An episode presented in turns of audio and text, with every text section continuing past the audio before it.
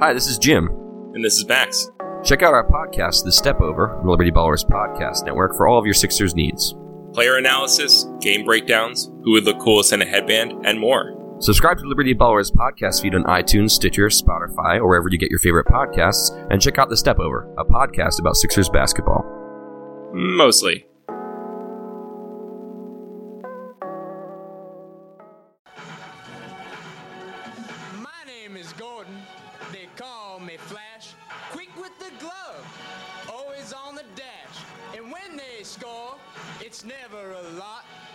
I'm just to split and do the bean pot trot.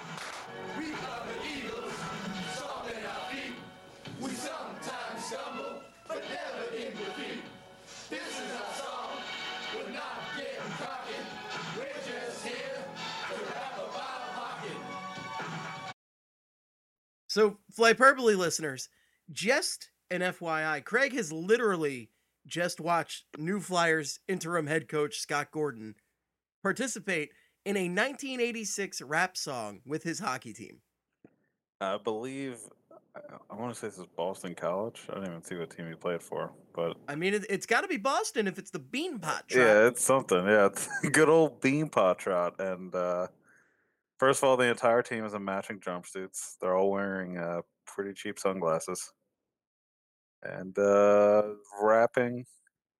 I, I think out of rhythm over a pretty 80s tune. So It is 100% out of rhythm. Yeah. This you team can, you can clearly they're all white guys rapping. Is what's going on. they clearly saw the Super Bowl shuffle and said, "Why not us?" Yeah, we could. Gave it the good old college try. Ooh, the college yeah. dry. Caramba, yeah. The Speaking of only worst rapping, the only worst rapping I've heard is in Buddy's Watching You, the the Eagles knockoff of of the Super Bowl shuffle when um Luis Zendeja comes in. And he's just like, "Oh, Luis Zendeja, do the kicks and stuff. It's really Just really bad." in. Like we we can't all be Randall Cunningham, right? Ra- Randall Cunningham, quarterback, the guy everybody wants to sack. Yeah, it's pretty. Uh, it's pretty good rhyme right there. First you see me, then you won't. Although I don't know, did we get the? Uh, we write down what Gordon lyrics are here? Because they're pretty good. My name is Gordon. They call me Flash. I have to watch the rest. I just remember that part, which is great. Because Gordon is actually the highlight of the entire thing between the fact that he comes on with some actual confidence. Oh, yeah, Gordon comes on. He's got some swagger to him. He's actually rapping confidently and kind of in the beat. And then this this motherfucker comes out and he lays a split on us. It's a big time split. It's an. It's, It's an impressive split. split. Yeah, and I don't think he misses any beat with his lyric, which I think makes it that more uh, amazing. That he is just. I mean, just an overall impressive performance by Gordon here. Oh, it it this, the uh, best intro to the new Flyers coach we could possibly get. You know what? Five year contract done, based Just 'cause the entirely on the Beanpot Beanpot Trot. Yeah, I forget Joel Quenneville. Beanpot Trot's won me over. I'm gonna watch it again because it's so good. It's waiting for it to load. It's the 150 mark of the Beanpot Trot on YouTube.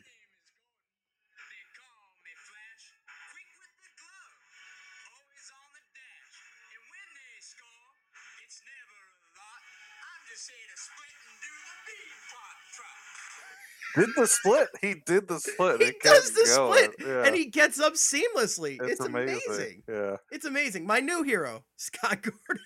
I uh, he said something about dash. I mean, he's a goalie. That's the only flaw I think in all this is he can't really. Well, he, he Uh, does put up his. uh Well, he's saying he's quick as a flash with his glove. He's uh his glove hand very it- good. Is it, yeah, yeah. The flash makes sense. Uh, everything. I also do like the awkwardness of uh giving up a goal. It's never many or not a lot. I feel like there's just an awkward rhyme to end on. The bean pot trot. Oh. we're gonna do we're gonna do a live performance of the bean pot trot at the the Flyers Predators game tomorrow. Craig's gonna do the split. I will not. I may do the split. I, I may not get up from the split. Is the No, deal. I I, I, Yeah. I would be in the Or same might- boat if I it- attempted that. It might be an Andy Bernard situation in the office uh, when he dances at he does a split at the Christmas party. So if you want to drive me to the hospital after that, that's Guys, this is your chance. This is this the new Flyperbole contest. Drive Craig to the hospital. Win a night with Craig Forsyth, driving him writhing in pain to the local hospital. anybody can win, but it's important that at least one person wins. That's all. that's the guideline for the contest. Important rules, but necessary. Very necessary. So Scott Yeah. Gordon, interim head coach of the Philadelphia Flyers, just had his first game as Flyers interim coach and uh successful first game. I would say so. Uh, again, comes against the Red Wings, who also suck pretty bad, but uh, some nice, some nice things to take away from his first game, and assuming that he hasn't had a lot of practice time to kind of implement systems he wants, but there was uh, some good signs in terms of uh, ice time for the players, and the fact that uh, it's Travis his team. Sanheim. Yeah, mainly mainly Travis Sanheim. Uh, Provorov had 24 36 too, but he was paired with uh, Travis Sanheim, who played over 21 minutes. And also, both of those guys were out there pretty late in the game with a one goal lead, which is the thing that feel like we wouldn't have seen. Frankly, frankly, if Provorov has under 28 minutes, I'm pretty happy at this point. Like, Oh, yeah. you got a guy struggling out there and clearly having a down season from his early success in the NHL, and you keep throwing him out there for 27 plus minutes a night. Maybe, maybe he's a little worn down. Possibly, yeah. I mean, I, I maybe he just really hated Hakstol and Murphy. We'll find out. I mean, he looked out. he looked fine last night. Uh, Well, Sanheim, apparently, it was it was Rick Wilson's idea, Yeah, right? To uh, like Sanheim so much. according to uh, Charles Charles O'Connor, uh, Rick The Wilson. Charles. Yeah, the Charles. Uh, he, uh, what was it? Quote: Gordon noted after the game, however, that the decision to lean on Sanheim was assistant coach Rick Wilson's call, hitting at the current delineation of duties. Uh, and also, although nobody really cares about the game on Saturday, but uh, Provorov and Sanheim were a pair on Saturday, which would hint that before Gordon came up, there somebody in the room suggested that idea, and it sounds like it was Rick Wilson. So, as much as that guy has done the whole, uh, or we've made a deal about the uh, analytics comment, if uh, if he's gonna be the guy that gets Sanheim out there playing 25 minutes a night or whatever, that's that's fine by me. He can he can not like analytics as much as he wants. I was gonna say if his analytics is his eye test and his eye test is saying to play Sanheim more, then yeah, sign me up.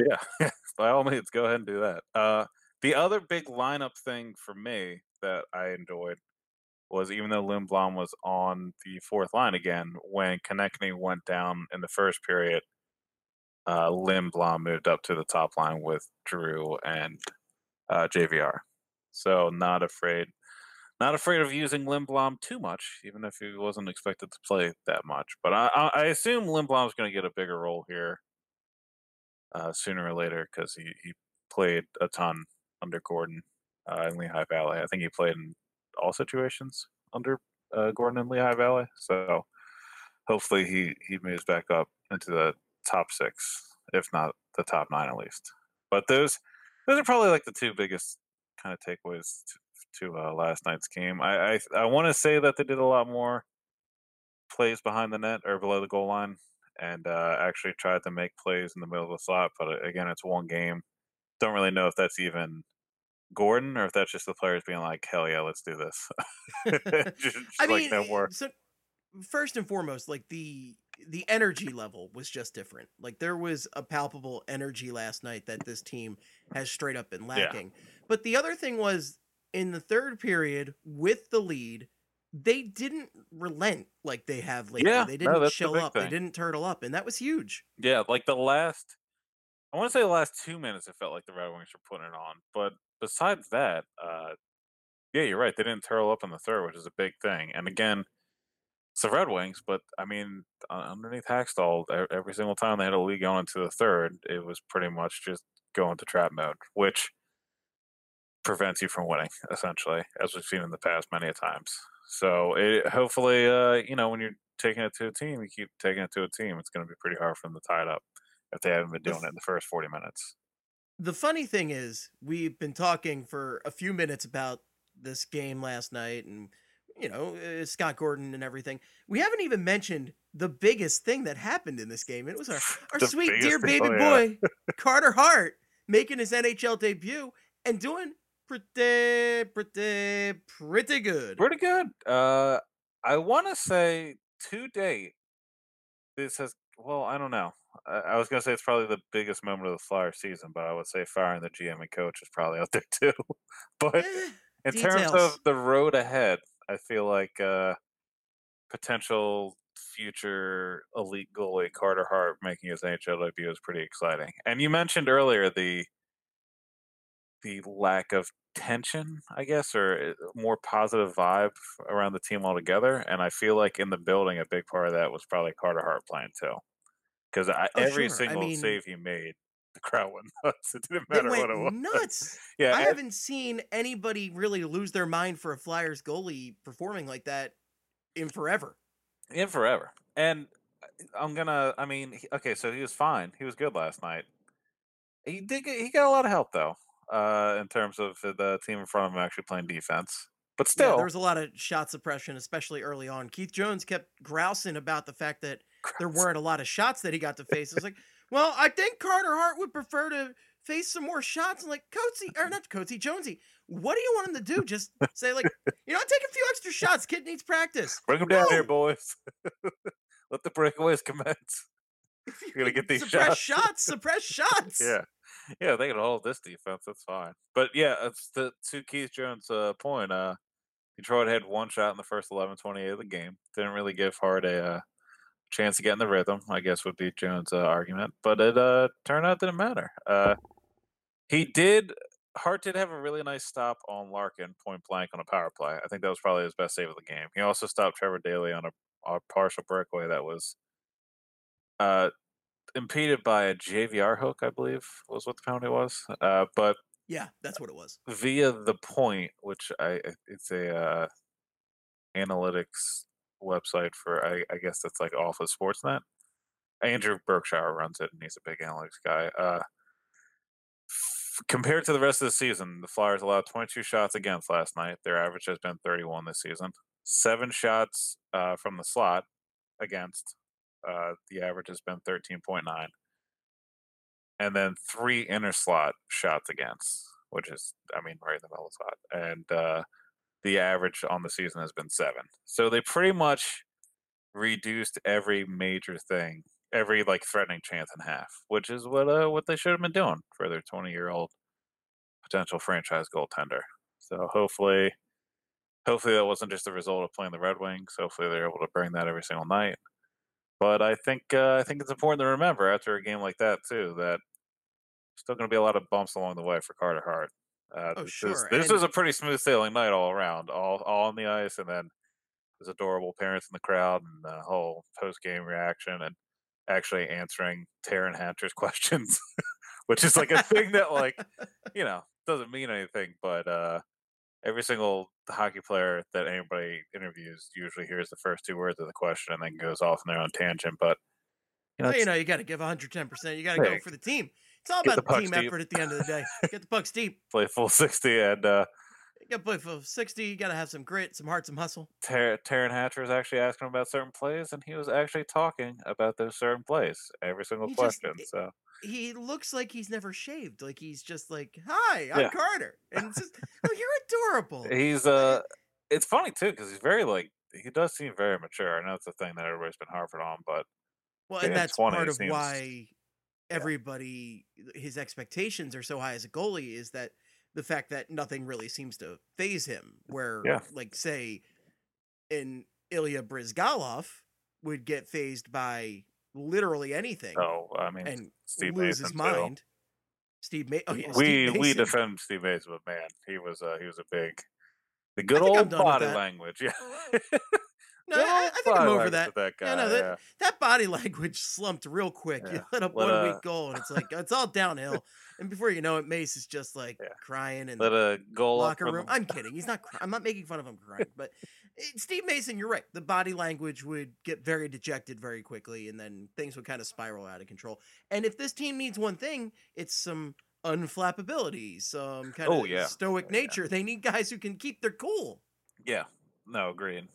And uh, hopefully, uh, I mean, that's the idea, I guess, too, behind bringing in new players, even if it is from the AHL, that the team's just in an overall funk if you take out a couple of uh, key people for why a team is struggling. Sometimes the newer faces will just kind of bring a new energy to the locker room. So maybe maybe that's what uh, Gordon and Hart will uh, bring to the Flyers. I mean, overall, last night last night was the most fun this season, just because of. Uh, I mean, it was just a different feel to the. I think everybody was just relieved that Dave Hakstol is not here anymore. And again, Dave Hakstol, the person, seems pretty like a pretty good guy. As they He came out, called Scott Gordon after Yeah, the game I was gonna and say that congratulated him. Yeah, and, and again, no problems with Dave Hakstol, the nice guy. A lot of problems with Dave Hakstol, Flyers head coach. But, uh, I Oh, yeah. think I think everybody's happy that he's gone now. But it was just the Travis Sanheim played four games worth in one night. Yeah, yeah, and it looked fine. It looked really good. Uh, there weren't. I feel like a lot of a lot of players played pretty well last night too. I feel like Ghost and and Patrick played really well last night. Uh, two players that kind of been And they kind of struggling a combined little bit this uh, year. They but- combined on one of the goals together, and it was uh, it was real nice. Yeah, yeah, no, it was really nice. I mean, that was good pass. It was good passing by Raffl and uh, Patrick on the the Gostisbehere goal, but it was also a pretty good shot. Uh, I feel like Voracek too. Nobody was talking about. Uh, I, he he didn't have any points, and I don't think he had amazing numbers, uh, possession numbers. But Voracek created two of the best scoring chances all game, and uh, just Simmonds and Gostisbehere couldn't capitalize on it. He he set up two perfect cross ice chances where Jonathan Bernier was just out of position, and there was a wide open net, and both Gostisbehere and Simmonds failed to kind of corral the puck in time and put it on net. Uh, but I mean, Voracek to me looked like he played pretty well. 800th game NHL game last night, Steve. Wow. Wow, how many points do you think Voracek has? 800 Oh, I actually, I actually know this Oh, already. all right. Jeez. Oh, jeez. Motherfucker. All right. Five hundred ninety nine, right?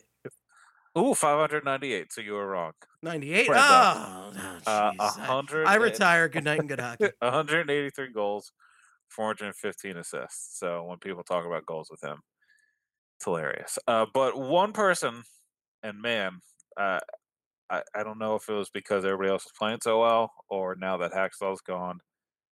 As Jake pointed out, maybe a lot of the anger is going to shift back to him. But man, MacDonald sucked last night. MacDonald Real bad. real bad plays last night. I mean, he iced Well, pucks the without any is, pressure. MacDonald is so much worse when you don't have a puck carrying defenseman paired with him to cover those mistakes. He was paired with Radko Gudas. Oh yeah, on the and- third pair too. Oh, baby, that is a just black hole of puck carrying right there. Like Radko's the responsible puck carrier in that duo. That's not good. Woof. That, uh, Radko's taking shots from behind his own net. yeah, I guess that's another good thing too is that Andrew MacDonald was on the fourth or the fourth, the third pair. So that's another sign for uh, if only there was that's a a sign for pair. Scott Gordon. But he also uh, like he also MacDonald had a play last night too where he had the puck in the D zone, and all he was he was not pressured. All he was trying to do was move the puck D to D. He was trying to pass it across the ice to uh to Gudas. And he and he heals a pass and it starts moving slowly towards Carter Hart and a right wing starts coming in to try and capitalize on the flub and then Carter has to cover it up. So you get a D zone draw with a little bit of a, a heart attack for no reason because MacDonald can't complete a cross ice pass. It's just it's it's amazing the things he can't do for how much he's played in the NHL and how much people defend him playing in the NHL. Anything you can do, Andy can do worse. He can was- do anything worse than you. That's an appropriate song, yeah. Uh, last night's game overall, though, the Flyers. I mean, we the defensive numbers are really good. Uh, expected goals for overall two point seven five to one point two four for the Flyers at five and five, two point zero for to ninety uh zero point ninety seven. Fifty two point sixty three five and five Corsi four percentage. Uh, I mean, and uh, I think that Drew had a pretty good night too. I, I really enjoyed uh, that fake he had on the Gudas goal, where he looked like he was about to accept the pass and he just let it slide through and kind of threw everybody off Oh, that was great. off kilter for the Red Wings. Yeah, that was a really good play. And then uh, I thought so what had what we had come accustomed to was just or what I started doing was just every week on the show, uh, coming on and pointing out how no goals were being scored low to high. So naturally, the first goal scored in the post Hakstol era is low to high. As true, actually, and you know, it wasn't even low to high. It was just a, a point shot that got deflected by uh, JVR and in.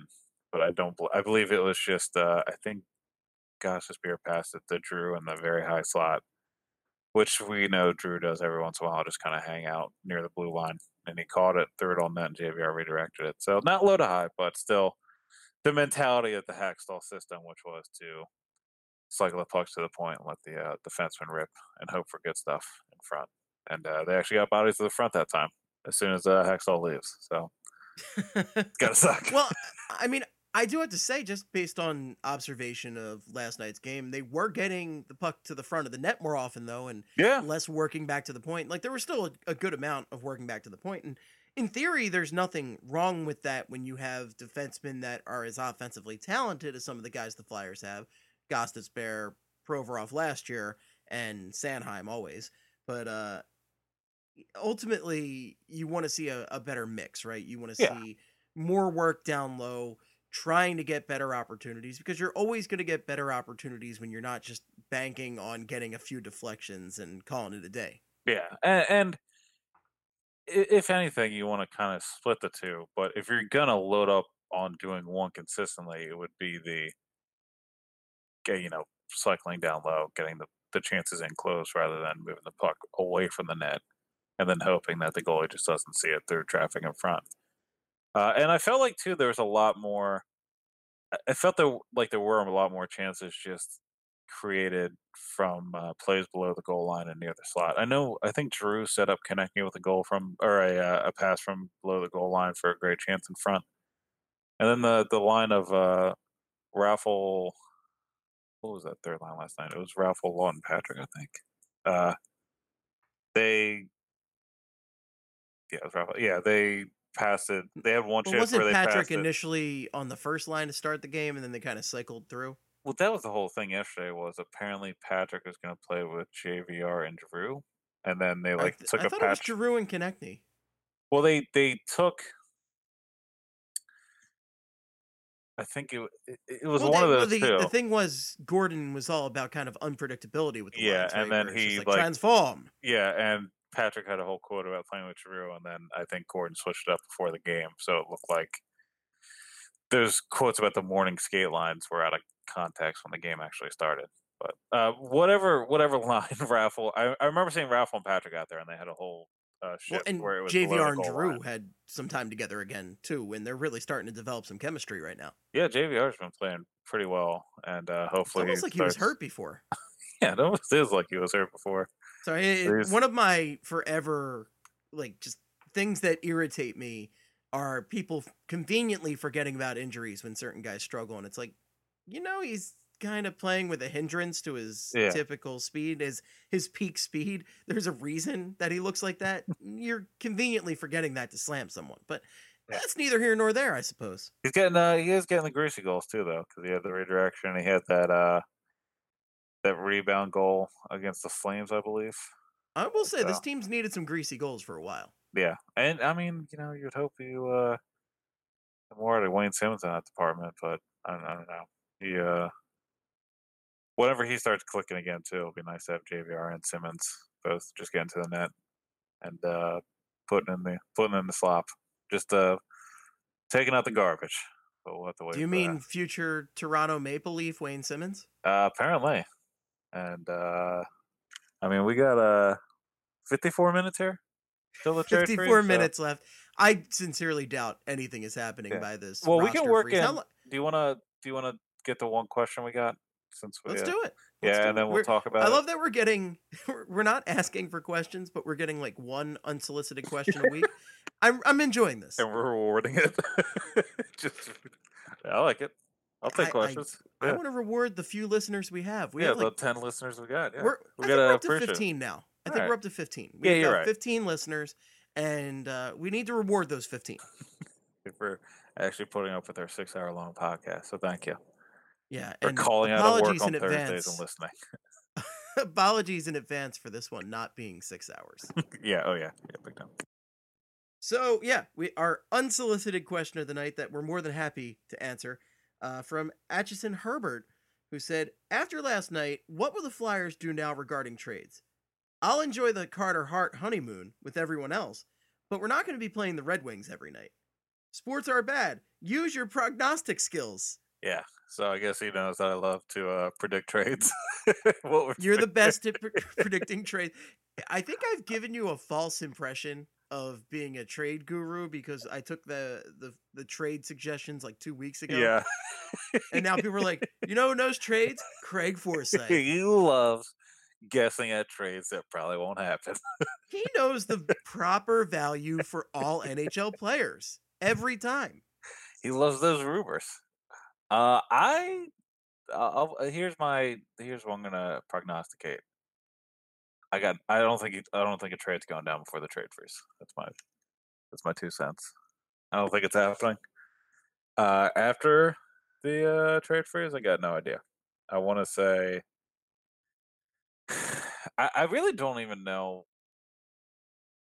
Do you trade for a goalie now, or do you kind of ride hard for a little bit, or what's the deal? So this is an interesting question to me because I kind of wanted to take some wind out of the Carter Hart sails tonight. Oh, Not wanted to, but oh, here comes Steve to just Typical destroy Steve. everybody's hopes and dreams. like Always a a big negative piece guy. Of shit. Always Mr. Negative. Mikey Miss over here calling y'all idiots. bunch of bunch of stew nods. The hey, you violation. do not Flyer fans. You're you're all dumb. It's a Every of violation you. for getting excited about Carter Hart. I, I think by the way, I, I posted a tweet yesterday because uh, JJ mid broadcast did a uh, an advertisement for the Mikey Miss show uh, that they air on Oh yeah, NBCSN, and it's like, uh, what did Mikey Miss say today?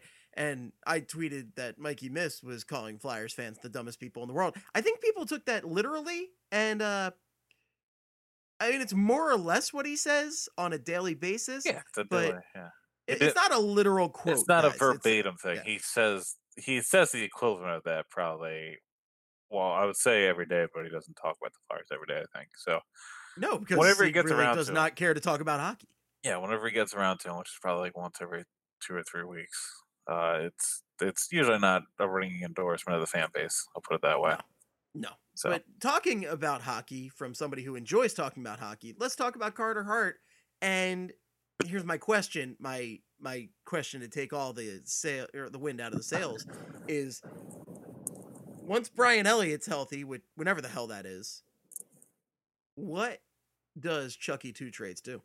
Because and also there's always the chance Carter Hart could struggle, but let's just say Carter Hart keeps on Carter Harding right now. Like if he gets on a run right now, yeah, I think the team's gonna roll with him and just wave Michael Neuvirth Uh-huh. or something like that. But um there's think- also the significant chance that Brian Elliott comes back and they try to go back to the original Hextall plan of the Elliott Neuvirth uh, uh, gruesome twosome, and uh, everybody cries. so too. So Gruesome twosome, mostly because they have gruesome injuries. yeah, yeah, pretty But- much. Uh, I do think though, if Carter Hart, if they give him a couple more starts and he continues to let up, say two, three goals tops, and give them solid goaltending, I do think they will continue to to roll with him. Yeah, no, I think so too. I was gonna say, I think once Norbert, once Elliott's healthy, I think Norbert is gonna get waived or he's gonna get traded for quite literally a bag of peanuts. So I, right. But if you you have Carter Hart and Brian Elliott in there instead of Elliott Neuvirth, you really don't have to make a trade because the future's now and you just defied all odds. I mean, Scott Gordon apparently told Ron Hextall what 2 weeks ago that he didn't think he was ready. yeah, I mean, I don't think a lot of people. I mean, he just. It's kind of a crazy thing that he has gotten a game so far, and Uh, He might not be ready. yeah, he may not Detroit. be. Yeah, He might Detroit. not be, but I, not to say I'm not enjoying this. I thought that was fantastic last night. It was a great scene. We briefly touched on his parents, but the fact that his parents got flown in for the game and his mom was just adorable, and his his dad is pacing the hallways Oh because my god, he's so yeah, nervous. And then, who was the uh, the older gentleman with his mom? Was that his coach, his childhood coach? or- No, no, no. It was uh, his uh, grandfather. I thought it was like an adoptive grandfather. Oh, or something like yeah, that. they did say that. Yeah, Taryn did. Say I don't know. Yeah. O- older gentleman. Old in man that the- enjoys Close hockey. to Carter Hart. But, Yeah. uh, the fact that they, they got to come out there, got to enjoy his victory last night was a great thing. And um, it was just a really feel good night overall. And just looking at objective goaltending, Carter Hart looked pretty good, especially for a friggin' 20 year old playing his first NHL game, second youngest Flyers goaltender to uh, start an NHL game. Yeah. And, and I mean, we touched on The, the, earlier. the youngest was Maxime Ouellet. oh god, was that really who it was? I believe it was. So let's hope he doesn't turn out to be uh, that. But he, Good God. I mean, again, we, we were saying it earlier, or I was saying it earlier with the the numbers. Like he, he did look good, but he wasn't as tested as much as the other goalies have been tested. And by the way, speaking of the other Flyers goalies, uh, with his start last night, the Flyers have started six goalies before Christmas, and the only other team that ever do that were the Blues in 2002, 2003, who, as they pointed out in the broadcast last night, was coached by Joe Quenneville. So he would have a Mm. familiar feel once he is hired here uh, immediately after Christmas. It's beginning to look a lot like Christmas. the Flyers use six goalies. Uh, you think they get to? Uh, you think they get seven bad boys on the season? I think it's very possible. Yeah. Well, who else? I mean, so what? It is Hart, Elliott, Neuvirth, Lyon, Pickard, Pickard. Stolarz. They, they literally do not have another goalie in the system, so it, they would have to. Not yet until they trade for Petr Mrazek again. oh, I would kill myself. Scott Darling. No, thank you. Well, actually, unfortunately, the Jonathan one guy, Quick. the one guy I've been talking about for them to go and get, uh, his career might actually be over now. Corey Crawford. Did you see that hit? Yeah. Pretty bad, and he's got a concussion, and he's on IR already. So I, That sucks, man. Sucks a lot for him, was yeah. such a promising young. I mean, he's not a promising young goalie anymore. He's an established NHL good goaltender, but he's too young to be going through this crap. And it's just, man, it it's awful. Yeah, yeah, and he just came back from pretty much missing a, a calendar year with the injury, and I think he was healthy for two months and still like still struggling to get his feet underneath him because he missed so much time, and now he's got this. So it's uh, I don't know. It, it could be a real. There could be a real chance his career is is, is done. So now that he's out, I, I really don't know who I would like for them to go and and trade. And uh, you know, I, I I did mention how Bowman's had some questionable trades over the last you know however long. I was watching you know watching the Pens Caps tonight. Michael Kempny is still out there playing pretty big minutes for him. And I feel like that's a pretty good example of Bowman just trading white pieces for no reason. So that's yeah, there's that.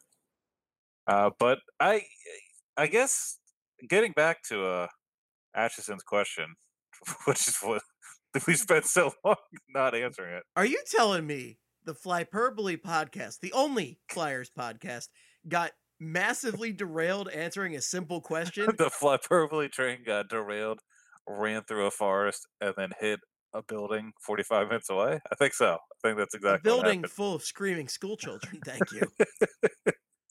Uh, I would guess. I, I I guess a goalie still. I I guess. Uh, piece by piece, it looks like Fletcher is trying to kind of. I, I mean, as he showed, he's trying to put his fingerprints on this team, and he's doing a lot of. A lot of stuff that lets everybody know that Hextall's not here anymore. So I guess getting a goalie to pair with Carter Hart be an indication that the old regime is gone if they actually got two goalies that seem to be capable of stopping pucks at the NHL level, which would be pretty cool. Again, now again, I don't I don't know who it would even be.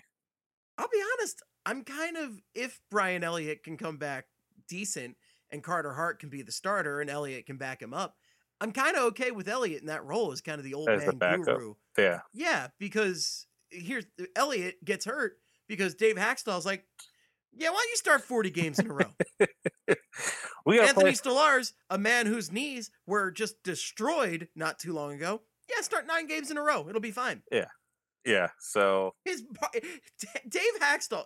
This cannot be said enough. Dave Hakstol's final blow as Flyers as Flyers coach was to play Anthony Stolarz too much and blow out his knees. Yeah. Yeah, and now uh yeah, in the in the first period too. He got injured in the first period, and then In a game that everybody thought Lyon was going to start. It- Oh, it, it was a last minute thing. Oh, Hack's like. I'm going out. I'm living like I I'm dying like I lived. Ruining goalies' lives.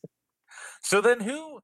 I mean, do you think they go if if they're not going for a goalie? Do you think they go for a forward or a defenseman? Do you think the So I don't want to is see them go. I don't want to see them go for a defenseman because I'd rather them get rid of Andrew MacDonald and call Phil Myers. well? I mean, that could be the. I mean, he did play on the third pairing last night, Like if I want a defenseman, I want it to be Phil Myers. right? Yeah, I it, it it's not another question now. I think, but it's still moving Andrew MacDonald and his contract, and there are less than two years left on it, and teams are pretty dumb. Uh, it's it's just I don't know if they're going to actually move MacDonald, and also I think the the players that I would guess they're looking at, I, I feel like he wants to make a big trade, like a like a Colton Parayko type deal, Okay, which you're so not going to get. Somebody like that, sure. Yeah, well, and you're also you're not going to be dealing Andrew MacDonald as the key piece in that trade. You're gonna, uh, you know, I would hope they would just move out MacDonald, but that's I, I, don't know. I, I really don't know if he wants just to make a, a couple minor changes or if he wants to swing for the fences already. But I think I feel like Carter Hart coming up could be his, I mean, statement move already. But on defense, they they keep talking about bringing in a veteran uh, blue liner, uh, and I feel like if they don't like MacDonald in that role, they could be parting ways with MacDonald, bringing somebody else in. But I don't want to get I want to get everybody's hopes up about that because I don't know. We've uh, I mean, that's the dream, right? That's the dream right Yeah. there. we thought we'd gotten past MacDonald before at the start of the 2015-16 season, and here we are now. Uh, and then you know when it comes to forwards, I really don't know. I, I don't even know who they would try and go get. I guess, but it sounds like maybe Simmonds would be on his way to Toronto. Yeah, I keep uh, hearing Toronto mentioned, probably because Babcock wants another like uh, grinder guy, like somebody who can really just go in and muscle guys out. Uh, that seems to Yeah. be kind of a the hot topic in Toronto because they just have a, a never-ending well of offensive talent. So when Yeah. you find a way to lose when you have that much offensive talent, it really comes down to well, we need more grit and hustle. Yeah, I was gonna say uh, Simmonds would also probably be the guy that scored the greasiest goals on the on the Leafs, and also he is from Toronto. So there a lot a lot of it makes sense, but I, I don't know what would be coming back to the Flyers. It'd be it'd be interesting because it's not like Mitch Marner. oh man, that'd be some shit. I saw some rumor today about uh Simmonds for uh Kapanen, which uh Oh, that's a spicy meatball. That's a spicy meatball. Right? I'll take that. That I don't know if that was a rumor, or if that was just somebody saying, "Would you do this trade?" To which I would say, yes. to which I say, "You serious right now? You serious, Clark?" By the way, we, I was just talking about Crawford. I'm watching the, uh, like the NBCSN show after the uh, Do you- Pens Caps. Do you want to keep calling it Comcast Sportsnet or something like that? Because I keep. I still, I no no no. This is the this is NBCSN. Oh, okay, I okay. just I, just- I actually did. Yeah, what was it? I I'm just gonna call uh, NBCS Philly or whatever Comcast Sportsnet. I'm still gonna do that because I, I it I feel like NBCS is just weird, like a weird alliteration or uh, acronym or whatever. But I don't whatever. Uh, Dylan Strome was the one that cr- uh, crushed Corey Crawford. So uh, Stan Bowman's latest acquisition is the one that killed his current goalie Well, which I feel like is kind of ironic. I think it makes sense because you know what they say about the Strome family. They can't skate. Can't f- skate for dick, yeah. Believes the exact quote. I just don't understand. Can't skate. It's a fact. I just, I love how sorry, they're like, guys, sorry, we're, all, we're all gonna play hockey, but we're not gonna teach any of our kids how to skate. It feels like a huge fatal flaw when it comes to being future hockey players. It's like you forgot something. we're all going to become baseball players, but we're never going to learn how to put on a glove. And we're going to see if we can make it to the majors. And to their credit, every Strome has made the league without knowing how to actually stand up on skates. It's pretty impressive. Phenomenal. opinion. There's just one Yeah. Strome waiting in the wings. Yeah. yeah, and uh I you know, I don't know what the timeline is for Matthew Strome. I feel like he's probably got I mean, now, I mean, under the uh, Hextall regime, we would have had uh at least one more season in the AHL, uh one more season getting healthy scratched by Dave Hextall, and then he would have been an NHL regular after that. So, I mean, for all we know, Matthew Strome could be here next season. He could be here tomorrow. He could be. He could literally be here tomorrow. This is the brave new world we live in now. Yeah. Uh, yeah, and uh, it's it's pretty crazy, folks. But speaking of the old or the world we're currently in, which features every goalie in the league that doesn't know how to stay healthy or win a hockey game, A proud the- tradition. A proud tradition. a proud tradition like no another. Uh, we we were talking about uh, Hart and Elliott earlier, and looking at the other goalies in the franchise, uh, it doesn't look. Uh, I, mean, there's a lot of stuff that's up in the air. Stolarz is injured; he's out two to four weeks with a lower body injury. I do you think he's back next season? I don't think he is. Probably not. Yeah. Uh, Unless he comes back somehow and he ends up being the guy juggling with uh with Carter Hart for the rest of the season and impresses. That's the only way I can see him coming back. Yeah. Uh, and then Neuvirth. I mean, Neuvirth, Neuvirth and Elliott to me are as good as gone. They're not coming back. Uh, but Alex Lyon, I feel like Alex Lyon is kind of intriguing because I believe the situation is next year he is not uh, waiver exempt. And so he is going to earn $750,000. And if he is at the NHL level, he would have to go on waivers if he was to go back down. Which again, uh, I mean, with Hextall, I think that was a big reason why certain guys got called up and didn't get called up. But maybe uh, Fletcher won't care too much if it's not his guy. And Alex Lyon isn't exactly the most uh, treasured asset on the on the team, so maybe he will just be put up and down through waivers a bit. But looking at these goalies, the only one that might actually be here next year is probably Carter Hart, which makes sense, but just makes for an intriguing, intriguing offseason. You're going to have four spots, and you have Carter Hart, maybe Alex Lyon. Then you got to figure out Well, figure out the other two, whether or not it's uh, the backup in the NHL or two guys in the AHL. yeah, and I was gonna say, isn't there is there somebody in the pipeline right now? I feel like there's definitely a couple goalies, right? Sandstrom could come over. Uh, he's been struggling in the SHL though, and if he comes over, I, I it would not be for an AHL spot. Uh, and then besides that, I mean, Matej Tomek is still a bit away. Samuel Ersson's uh, pretty far away too. Manko, I don't think it's, he, I don't think he would come over next season. I feel like he's still pretty far away.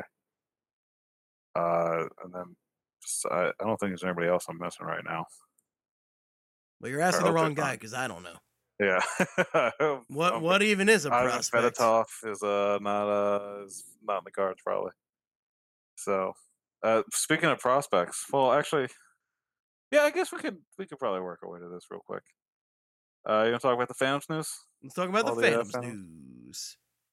Speaking of prospects, uh, Radel Fazleev is no longer a Flyers prospect, or he is at the moment, but he won't be tomorrow. Gonna miss uh, trying to say that name in my head.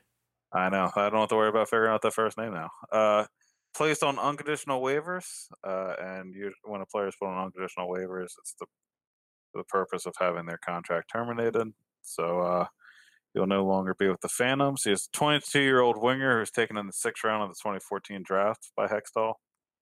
Uh, he's appeared in 107 regular season and playoff games for the Phantoms. Steve, can you take a guess how many points he's had? How many games again? 107. I'll give you a hint. This total is probably a big reason why he just got released. Nine. 39. So kind of Not good. not not great. And also he was a negative 5.08 relative Corsi For percentage player this season. minus 4.9, uh, 4.09 last year. So uh, not really dominating territory uh, in terms of uh, territorial play, not putting the puck in the net. I don't. He didn't really bring a certain role to the team. He wasn't like a sandpaper guy. He wasn't an enforcer, uh, defensive specialist. He just uh, just didn't do much. He was Never really a found hockey a role player. here. He was he could skate. He he wasn't like sh- any of the Stromes. He could actually skate apparently. Shots and, fired uh, at the Stromes again. well, see, if the Stromes come after me, all I have to do is get on a sheet of ice, and I think I'm fine. so I'm not really too worried about them coming after me. Uh, but yeah, that's uh, that was one of the big moves. Uh, Kerry Huffman, I believe, has been named the Phantoms. Uh, I guess interim head coach because if Scott Gordon sure. is replaced at the end of the season, Scott Gordon probably goes back to the. So I'm going to say interim coach right now. Uh, never a head coach at the, any professional level, which is fine. He was been he's been an assistant coach with the Phantom since 2016, and uh, he played seven seasons for the Flyers uh, many years ago. So he was very familiar with the franchise. Too much Uh, nepotism in this franchise, let me tell you. Yeah, Kerry Huffman, get out of here. Tired of your shit. Too many Flyers ties here. And then the last bit of Phantom news was Phil Verona getting sent back to the AHL. I actually thought he played pretty good last night. My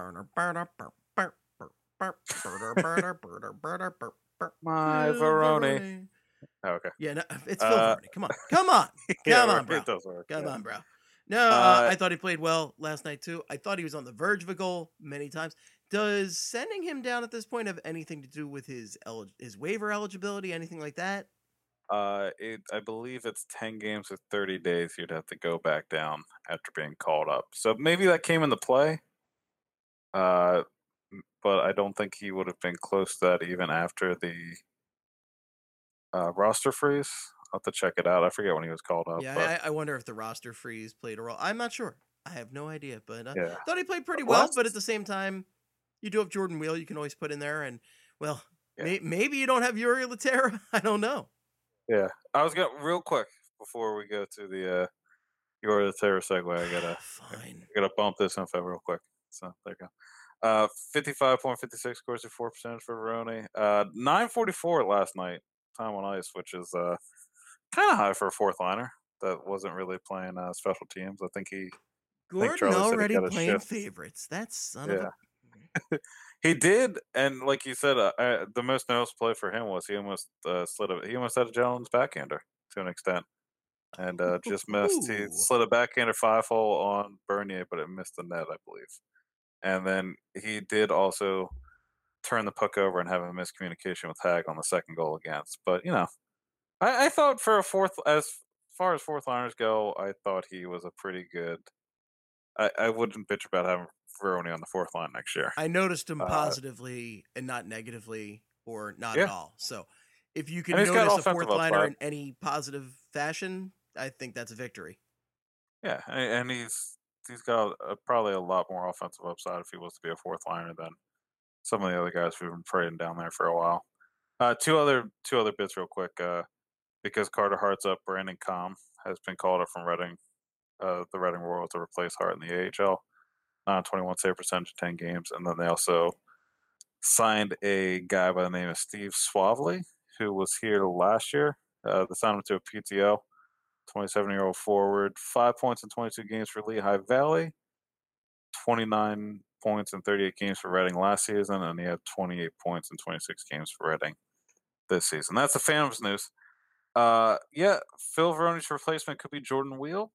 Uh, it could be Jori Lehtera, but we may not know what games Yo- Jori could be available for since he is expected to make a court case for that entire drug ring thing earlier this season. Going back to Finland. Finland. Finland. Yeah, so uh, court case starts on December 31st. He's not one of the main suspects, and there has not been a court date decided yet, but apparently he is going to have to appear in court. Uh, and let me pull up the article that I wrote. I mean, uh, who among us who among us has not had a few friends use their home to smuggle cocaine? I mean, Look, it, it happens. it happens. You we know- have to be understanding. You know what I call it when a bunch of my friends come over and start dealing drugs at my residence? Thursday. Thank you. I was gonna say I call it a Wednesday because it's just another it's just another week for me. You know. Oh, you were just- thinking it's a Wednesday because that's what day you record Flyperbole, and in order to stay up until up. in order to stay up until 3 a.m. to record Flyperbole, you need a booster. Yeah. Uh, why do you? I only sleep 15 hours a week, and I do podcasts You sleep that many 1 o'clock hours? on a weekday. Yeah. So if you don't think I'm riding the the white Bronco, I don't know. I don't know what to tell you. AC is driving you around and you're gonna record some Flyperbole. Is that even the correct term? I I forget. I'm I not, we're don't not gonna know. I haven't heard that one before, but- describe cocaine shorthand, but You're in the Uh. passenger seat with AC, and you're riding on the freeway, and that freeway is cocaine. What? I'm happy that if somebody, if if, if uh, an officer was listening and they thought I was doing drugs, and they're just like, "Ah, all right, he's obviously not. He's never touched cocaine in his life. Look at this fucking he doesn't. He dork. doesn't. This dork this doesn't know cocaine. You think he can rub cocaine all over his gums and know what it tastes like? I sure do. Uh, the Lehtera, one of three or one of twenty-three ind- individuals that was uh, under investigation for this. Uh, people were arrested at his cottage over the summer, which it's just funny that Jori Lehtera has a cocaine cottage, uh, where they cottage. Yeah, where the the Finnish police raided uh seven hundred fifty thousand dollars worth of jewelry and uh jewelry and gold. Uh, also linked to two kilos of cocaine being sold in uh, certain restaurants around Finland, and uh, it seems it sounds like if he's found guilty, the steepest uh, charge or s- worst penalty you could get would be uh, two years imprisonment. So I guess what I'm saying is, if, you guys want to start selling drugs, sounds like Finland's the place to go.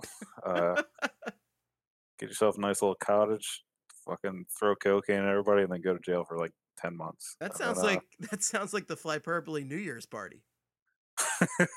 it does not. Uh, a- uh, aforementioned uh, police officer listening to see if I'm selling drugs. I mean, the, there's no Oh, blow my- Flyperbole New Year's Thank you. party. Yeah, Which involves here, brother. throwing Cover the water- tracks. Water balloons full of cocaine at each other. it's an expensive No, we're party. just no, we're just gonna be uh, complimenting one another and reading Bible verses. That's all we're gonna be doing at our party. So we're pretty pretty excited about it. Did have you read Ezekiel 420 lately, Craig? Stated in Corinthians four three, and then the Flyers used seven goalies during one regular season, as they failed to land Jack Hughes.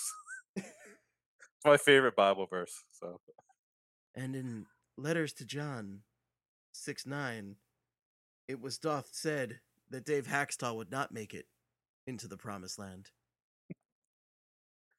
Well, that again, going back to Scott Gordon, uh, Yori the Terror did not play, and it was, uh, you know, Nice. Yori the Terror was a player that was featured in the once Hextall got fired, and he was accused of uh, literally tying Hakstol down and writing lines on a whiteboard and telling him that's who was going to play.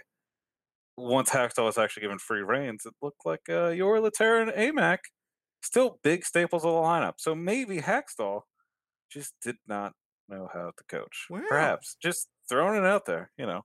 Uh, This is my So- surprise face, Greg. I, I'm shocked. At no point That did I think. Hakstol was the. Pro- I thought Ron Hextall was calling down every day and saying, I Dave, thought, yeah, "You better put Amac and your old in there today. If you don't have Amac and your old in there, I'm gonna lose my fucking mind."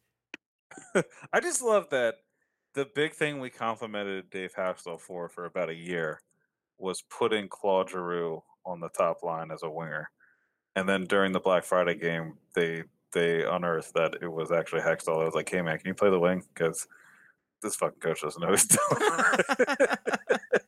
and then and then also the Sanheim Provorov pairing, which got linked to the Vancouver game. I'm glad that it's already come out that Rick Wilson apparently is uh is a big fanboy of Travis Sanheim already.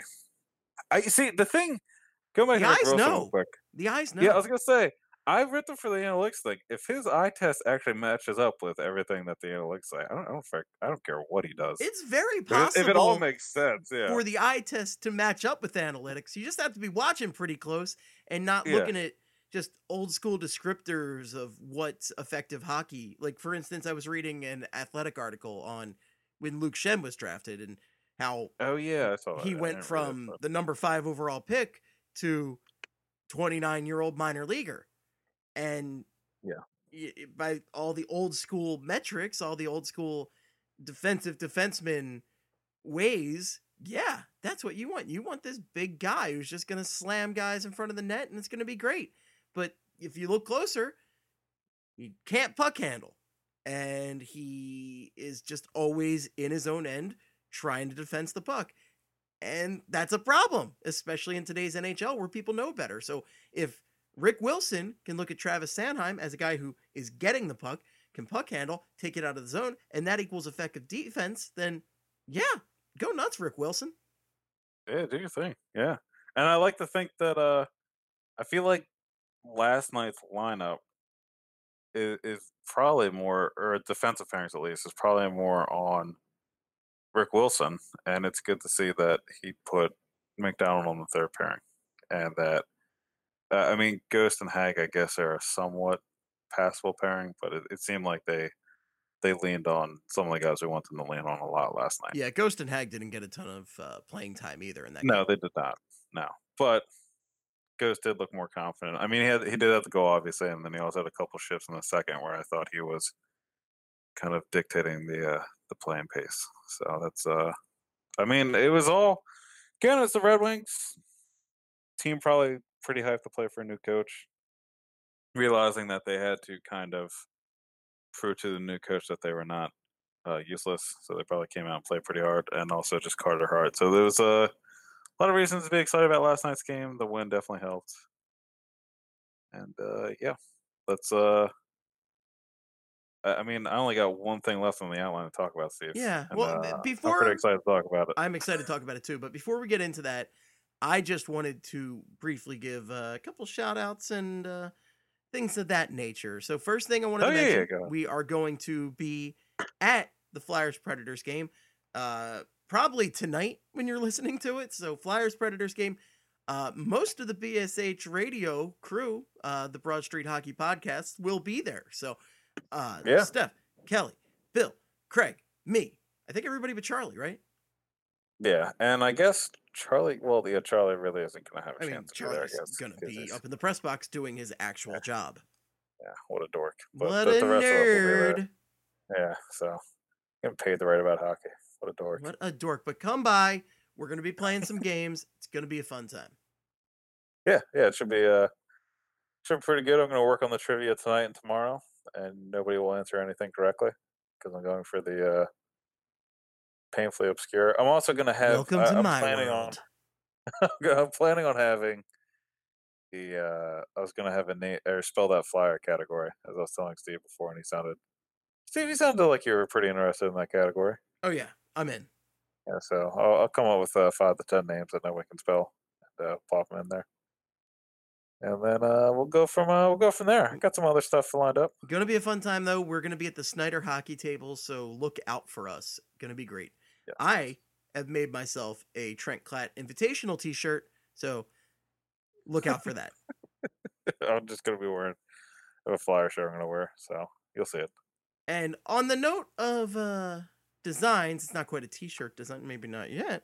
We'll see. But uh we will be debuting a new logo soon. Uh buddy of mine, Casey Lumbra from the uh the Ghiradelphia days used to uh make some t-shirts and uh Philly sports merchandise with Casey and Marcello and some other guys. And uh Casey did some great designs for that site. And um we were kind of just talking, and I asked him if he could maybe take a swing at a new Flyperbole logo design, and uh, he made a wonderful design with our friend the Rat. So uh, we'll be uh, throwing that out there soon. But great work by Casey, and uh, be sure to check out Casey on Twitter. He is uh, L U M B R A C G. So uh, it's Casey Lumbra, and uh, great work though. Our friend looks awesome. It is really good. Yeah, I'm excited to debut that. Uh, one other. It looks. oh, sorry. It, it- I was gonna say it looks. Considering he had to draw a rat screaming, it looks phenomenal. A happy rat screaming at that because A our happy friend, yeah. our friend's a happy guy because Oh, he's our friend. Yeah, yeah. he's our friend. He he escaped from South Philly. He's living it up in Paris right now. He's working at his internship. It's wonderful. He's working for a top fashion designer. She's mean to him, but he's having a good life. Yeah, This sound. uh, We'll, we'll see this movie in about. This is like Ratatouille too, where he moves on from. It's ratatouille. It's it's essentially ratatouille combined with the Devil Wears Prada. I was gonna say our friend wears Prada. Our friend wears Prada. Yes, of course, of course. And uh, but yeah, Casey uh does some great stuff, so definitely uh give him a follow. And uh one other thing I wanted to mention, uh we do have a viewing party at Tavern on Broad on Sunday night for the Flyers Rangers game. So uh I'm gonna be attending. Will you be there for that one, Craig? Yeah, yeah, I should be there. Excellent. Uh, if uh, I'm not taken down by the flu yet, yeah, because it I is winter. Yeah, so I know you're fighting it back right now. I have uh, been sick most of the week, so I, but like minor sickness where like all the absurd amounts of vitamin C I'm taking are just fighting it back enough. Oh, okay, that's perfect. Yeah, yeah. So I'm. I mean, I'm not. I'm not sick either. I just don't know. I'm gonna be up late tonight, and then, uh, you know, it, it's winter. You never know, but I, I should be there. I should. Th- There's no reason I'm not gonna be there on Sunday. I'll be there. And And if I'm sick, I'll just get all of you sick, so it doesn't matter. the first person who identifies me, and I'll probably wear the Trent Clad Invitational shirt again, just because why not? Um, the first person who comes up to the gentleman in the Trent Clad Invitational uh, t-shirt uh, and says the phrase "Our friend wears Prada," will get a drink on me. Uh, I like it. That's a. That is a pretty good saying. Our friend wears Prada. Do you think Meryl Streep will be in that one? Eh, eh, How could she not be? Well, I, mean, I you and I, feel are like writing the be- script. I was gonna say it might take a little bit of time to write and actually record it or film it, so it might be uh. Uh, she's she's getting up there in age, is all I'm saying. So I think Meryl, we don't can hammer yet. this out over gotta- one weekend in Yuri's cocaine cottage. Oh, this I was gonna. oh, I was gonna say, feels like a weekend with about uh 30 Milwaukee's best. We'll just hammer this thing out. We- 30 Milwaukee's best. That's how you pass out in a pool of your own slobber. Just uh, just a whole bunch of Schaefer and just get it going. Did you ever have Schaefer? Did you ever see that? I don't think I've ever had Schaefer. It's it might it might be the worst. You ever had a Jenny? Genesee? No, but I am familiar with it. Okay, I, was, I think it's below that. So it's pretty much it's it's beer. Technically, it's beer. Technically, you're drinking beer. Yeah, but it's pretty bad. I remember I had it once, and it was at a party in college, and it the fridge broke, so we drank warm shit for all night, and it was it was not cool. it was not a good situation. you poor soul. But at that party, the one guy I hated in college got punched in the face. So you know, it broke it break even. By Uh, you? I, th- I thought it was an all right. No, not by me. Damn. But yeah, I mean, you know, you win some, you lose most. But that was a pretty good. Uh, I felt like that was a pretty good outcome. That actually overall. is a- is a good time to bring up our other contest. The first Oh, person who comes up to Craig and says uh, a select phrase will get a solid punch in the face. I don't know what that select phrase is yet. TBD. uh, I'll think about It'll it. be revealed on twitter.com. Okay, all right, yeah. and then I will punch you in the face, spend the night in jail, and I'll have my family bail me out on Christmas Eve. Oh, don't wait, see wait, any That's issues that's that. part of the contest. You can bail Craig out on Christmas Eve.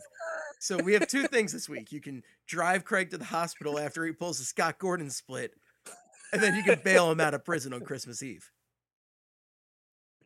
I'm still just picturing, like when you say the Scott Gordon split, I still just picture Andy Bernard doing the split and then just screaming. We need to juxtapose that together. Oh yeah, actually, you actually should just do the rap and then just have him doing the split. So I can't good. do that type of thing, So but you are good with the uh the Photoshop and whatnot.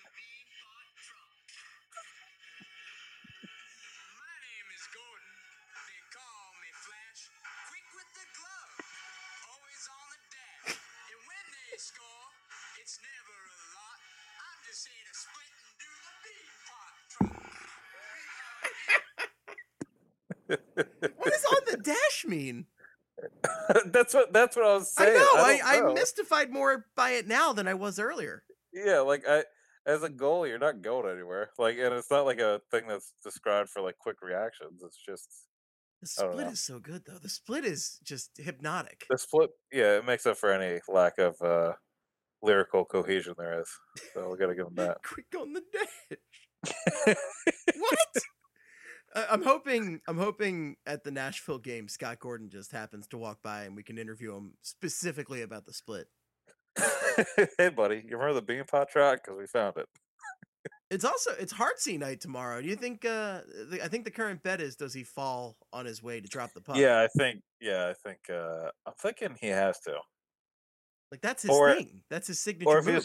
Like that's Yeah, us I'm- not saying wow and sorry, not sorry. I'm picturing him. It's got to be he walks out there. He's out there for a bit, and everybody gives him a round of applause. And then, like, two or three really drunk fans start a heart Hartnell down chant. And then he's just like, yeah, all right. And then he just drops to the ice. I think Like, he does it in a really slow fashion. No, I'm talking about heart Scott. no Well, down, heart no down. I don't, we're not getting, we're not getting plastered tomorrow. Oh, you know you're that, not. right? So one of us is going to have a job on Friday. I'm off Friday. Oh, shit. Okay. Never mind. Bourbon Steve's coming. Crazy. Oh, boy. Oh, boy. Gonna, gonna Uh, fight Scott Hartnell. Speaking of bourbon, And that's how Steve and, died. uh, Steve Bourbon, er, Bourbon Steve, and uh, Bourbon Steve tried to of, fight uh, Scott Hartnell and died instantly. Speaking of uh, alcohol and fisticuffs, uh, Steve, you ever get your ass kicked by a mascot in public? Ah, that's a good transition. So yes, a number of times, but never as badly as this guy got his ass whooped by Tommy the Hawk.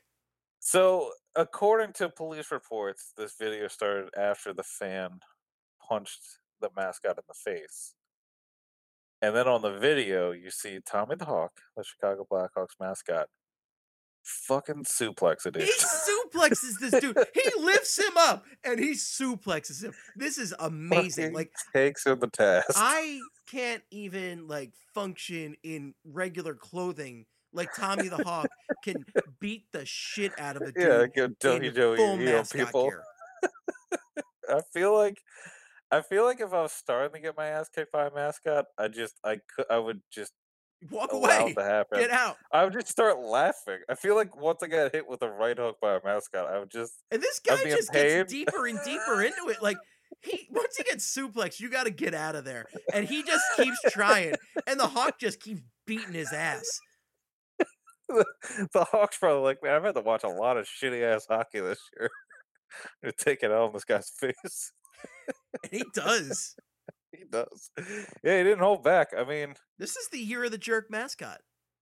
yeah, and I mean it's been led by Gritty, but I mean, damn. like Grit, Gritty had a good showing the other night where he came out in Santa gear and just body checked the hell out of two guys, which is I love that that's Gritty's thing is just being an asshole to people on the ice. But Tommy the Hawk everybody left it. is out there on the concourse just wrecking dudes. Yeah, yeah, and uh I mean, I feel like there's not a better way to symbolize how the Blackhawks season has gone, other than the mascot beats the shit out of a fan. Not, and it's not prompted. It's a an actual fight that takes place. So that's uh, uh, it's going pretty well for the Blackhawks all around, on the ice, off the ice. Just uh, it's a good, it's a season to remember. This is fine. Everything's fine. Stan Bowman apartment is burning around him. It's cool. did you see what uh Everything's fine. it- it just did you see what Heather just dropped in the Slack just now? Oh God. No, let me check it out. It's it's stadium series gear for the Flyers that's apparently up on this oh, no. shop.nhl.com, which is f- powered by Fanatics these days. What's uh what's up with this logo? Oh yeah, they made a whole big deal about changing the logo. It's Uh, just like and, a uh, flat orange version of the Flyers logo without any of the details. Yeah. So don't they think I like it. really simplistic for it. Uh, yeah. I, I mean, I, I I don't really like it either. I mean, I'm not. I I will say I've never noticed the P, the flying P aspect more than when it's like this. this one. Yeah, Yeah, but uh, but I, it's it's very plain. I, I I'm really not looking for the Stadium Series game. I'm going. I well now I'm looking forward to it even less. I just don't feel like it'll be uh I don't know. I mean, actually, if I imagine you'll probably have more fun because you're probably gonna I'm gonna drink some cold ones. yeah, adult beverages. Yeah, so I uh I, I I don't know. I just feel like they're gonna get blasted on national TV again. Starter Hart. just like Why- last you, you don't have you don't have faith in Starter Hart and, and Gordo the Splitter, You know what? It is over. uh, I mean, and also the Penguins. Uh, it's two months away still, isn't it? yeah, and also the Penguins. They, they can kick rocks this year. Yeah, they're they not suck. killing it. Yeah, yeah, they're not doing great. Uh, They did beat the So, yeah, Caps so- tonight. They did beat the Caps. We'll give them that. But uh, yeah, screw that. Yeah, Matt, not- Matt Murray's traumatized. Let's do it. Yeah. Matt, Matt, Matt Murray. By the way, speaking of Matt Murray, he he did not look good tonight. I know they only gave him one goal, but he had a he had some real iffy play. He had a puck hit him in the glove, and then he didn't know where the, the puck went. It's been horrible this year. And then there was also a shot in the third period where he just stood still, had the puck hit off his blocker, and he, he didn't move at all. I drafted he Matt ever saw it. Murray in the BSH uh, Fantasy Hockey League, I and that was a wanted to. huge mistake. Yeah, apparently it was. I mean, he uh, a lot of injuries, but then also when he's been healthy, it hasn't been uh it's been not cool. So that's that's pretty much where Matt Murray's season has been.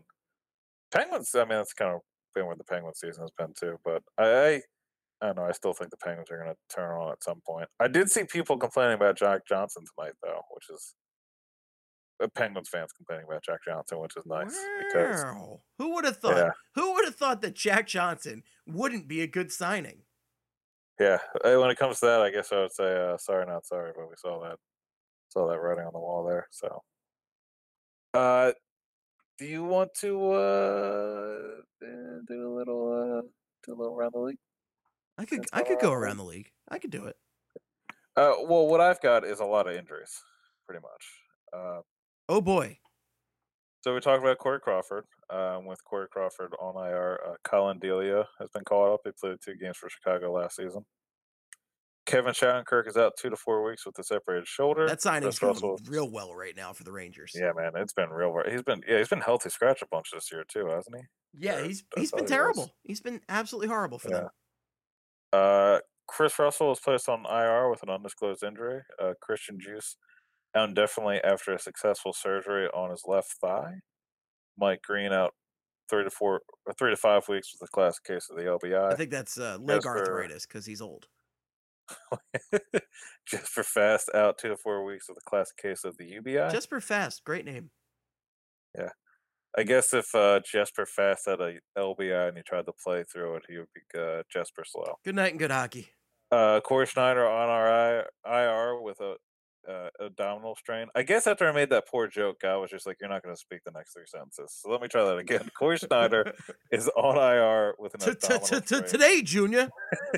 He's winless, winless in nine games this season. Eleven straight games without a win, dating back to Game Three against the Lightning last postseason. Come a long One way win. from being worth a first, a top ten pick. I think it was the seven Yeah. overall, right? I think it was ninth, Ninth, top, okay, but but top ten. top ten. So still, yeah. And but at the time, Uh, everybody's like, "Yeah, I do that." And he was worth it for a while. Oh, he I was mean, the, team for a while. He got him to the final. Yeah, like the last the last two uh last two seasons have been real uh real bad. But uh only one win over the last 25 games dating back to December 27th of last year.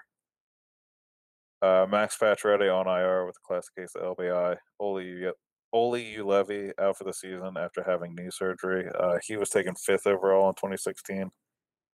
13 points in 18 games for the Utica Comets this season. He hasn't played in the NHL yet. Robert Bortuzzo, who beat the living shit out of a teammate last week, uh, got a three-year extension for it with a 1.375 AAV. As one does. Three points in 14 games this season. Yeah, Doug Armstrong's like, hey, we all hated that guy, so thank you. Here's your new contract. Good year for that team. Yeah, they're they're, they're doing great. Uh, I, I think that it's pretty bad when the best aspect of your team is a an adorable dog that comes on the ice and steals things from your players. It really is an so, adorable dog, though. Yeah. Are, are they already talking about dumping uh, the Brewster? Oh, I don't know. I all I remember is on one of the episodes of Thirty One Thoughts. Friedman said something to the effect that Armstrong said he was going to start dealing players before he fired another coach with this core. What a great decision. Yeah, which I, you know, is a nice stance to take, except with the fact that your last coach that you're doing that with is Craig Ar- Craig Berube. You you're standing by your man, and that man is Craig Berube. The only thing as uh, crazy as that I've ever seen is Ron Hextall picking Dave Hakstol as his team to as his hill to die on. Yeah, yeah, that is. I I think I will never forget that about Ron Hextall. Was he just uh, Dave Hakstol is the guy you hit your wagon to? But it's uh it's unbelievable. But uh Patrick Berglund, uh, Steve, did you see this? You hear about this? See this? You hear about Yeah. this? I, I heard a little bit about this, but uh, elaborate for me. Placed on unconditional waivers by Buffalo. Uh, he was at first suspended by them, I believe. First round pick in 2006, couple of 20 goal seasons, 30 year old forward. Only has four points in 22 games this year, but uh, apparently was he was traded from St. Louis to Buffalo, and he had a no trade clause where he had select teams uh, he didn't want to go to, and the Blues never confronted him about possibly being traded to Buffalo. And after he got traded to Buffalo, he apparently that was one of the places he didn't want to go.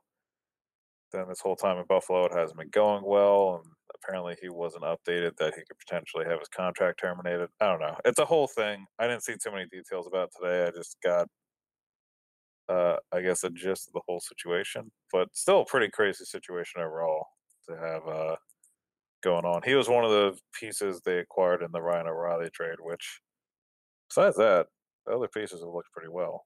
Uh, I know Tage Thompson has been doing pretty decent, or at least he's played pretty well against the uh, Flyers this season. And so Buffalo just doesn't just look a weird like- situation overall. Buffalo doesn't exactly look like they're missing him either. Yeah, no, they've been playing. Uh, they've been doing pretty well. I think Doing okay. honestly, I, I think we found something out today. I think Ryan O'Reilly, clubhouse cancer, obviously. I mean, they I he when he got traded from the Avalanche, they started making the playoffs again, and uh, Buffalo went the full tank mode. So I'm, really makes know, you think. yeah, yeah, makes with M A M E M A E K S makes you think. So just uh, you know, just a little food for thought. Uh, Ken Hitchcock has been bitching and moaning about McDavid not getting enough calls, which seems like a pretty good approach to have. So now the referees will probably start calling more penalties on McDavid, or more infractions that are placed on McDavid, I guess, or McDavid y- You know what the fuck I'm saying. Uh, and then the last one is Danick Martel had a very nice assist last night. And then also uh, was lucky to avoid suspension for a blindside hit on Troy Stecher. Should have kept. Should have kept. And I think it's worth pointing out because I believe Steph was the only one who was not a big fan of Martel because she felt like he was kind of tough to gauge if he would have a lot of these moments in the NHL. And I want to say this was like his fourth game this season, and he was lucky to avoid a suspension. So it's a pretty good call on the outlook of Martel. It kind of uh, encapsulates everything you'll get with you could get with Martel, which is some offense and then probably a dumb hit that he doesn't need to take. It's also surprising that he has that reputation because he is a smaller forward. He's very tiny. You, can fit Yeah, him in your pocket, take him like- home. Yeah, he's He's a- adorable. He's, just like a you, tiny you guy. think. Tiny arms, tiny you- legs, tiny stick. just a tiny guy. But uh, that's uh, that's around the league, Steve. That's that's. I feel like that might be our that might be our episode. I think that is our episode, and that's okay. Semi short one. Yeah. We we but had we, two uh, this week though. two this week. I gotta pump out these return flights. Um, it's uh, Craig's a busy I man. still have to write this. uh, Yeah. So I'm, I'm fine with these two being shorter. We're gonna have uh, I guess we're doing one after Christmas next week. Sure. Yeah, we'll do one after. Uh, I want to figure out. I think Bo Horvat, because I don't. I really don't know if I'm. I think I'm right, but I'm not sure. I want to see if he was taken seventh or ninth. because that's what the Cory Schneider trade was. I'm pretty sure it was ninth. But You know. but anyway, Whatever. you wanna uh, yeah yeah let's uh let's let's uh let's uh let's uh. Man, your nervous stutter is just freaking me out right now. It's gotten worse over time. It's gotten worse through this episode. And if you want to hear, if you want to see the writings and tweets of a nervous stutterer, you can go to sports are bad on the twitter.com. Yes. And uh tomorrow I will have up the Predators return flight. And it'll be the sixth one I'm doing in twelve days. So thank God that's done for a bit. And then uh pretty much overall I've been just focusing on those because they take a little bit of time to write. Not the Red Wings or the Preds one, but the the other ones took a little bit of time uh, and energy to write. So when those are done, and I think the last one's going to be the 19th of January with the, the Canadiens, I'm going to focus more on uh, draft stuff and actually analyzing the uh, the on ice stuff. But I mean, I got lucky with the uh, the timing of doing all this because the on ice product so far really hasn't been hasn't been much to analyze, and all the front office turnover it doesn't really matter too much how they've been doing on the ice for a bit. So you lucked out by the Flyers being shitty. Yeah, pretty much. Yeah, uh, a, a season where I also decided to look back at good moments in their history. I got lucky. It all it all kind of worked out. So Well, that's uh that's all I got. Yeah. follow Craig at Sports Are Bad. You can follow me at Estebom or at the Flyperbole account. I am running that. Craig is not allowed to by law. Do not. Yeah. So if you ever see Flyperbole interact with me, know that it's another human person actually doing that. and It's not me. Just uh just blow myself. actually- you know, just pumping up my own stuff. It's actually a robot. I have a robot to it. Robot's pretty funny. Robot's pretty funny. Robot's, Robot's got some the, jokes. The Tweetbot 5000 has the jokes. uh, also, just wanted to give a quick thank you to Bill Meltzer for throwing the Beanpot Trot out into the world. I, I, we'd be remiss if uh, oh yeah. the source of all the joy in this episode, the non Carter Hart joy, uh, was not thanked. So, uh, Bill Meltzer finding that old Beanpot Trot video and putting that out there. So, good job by Bill. Um, yeah. and of course, follow Broad Street Hockey and BSH Radio. And again, we will be at the game, and we have the BSH uh, Festivus party on uh, Sunday night. So you get to air your Flyers grievances, and it'll be a good old time. And remember, remember, our friend wears Prada.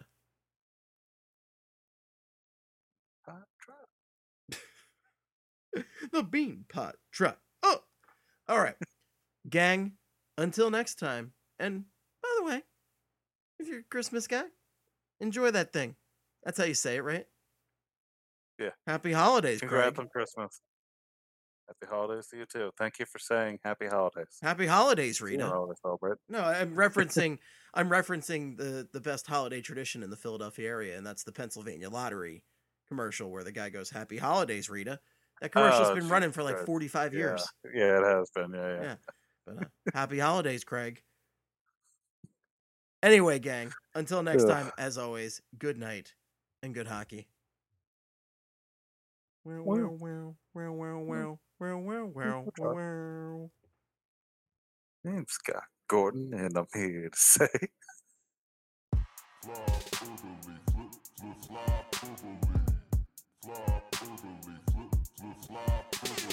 Hello, everybody. This is Fly Hyperbole. It is a podcast about hockey, mostly the Flyers, but also other hockey things, like other hockey teams that play the sport of hockey. Steve, but not Steve Hartnell, and Craig, but not Craig Ruby. No, this isn't all those hockey guys. These are the guys who watch the hockey sport. Yeah!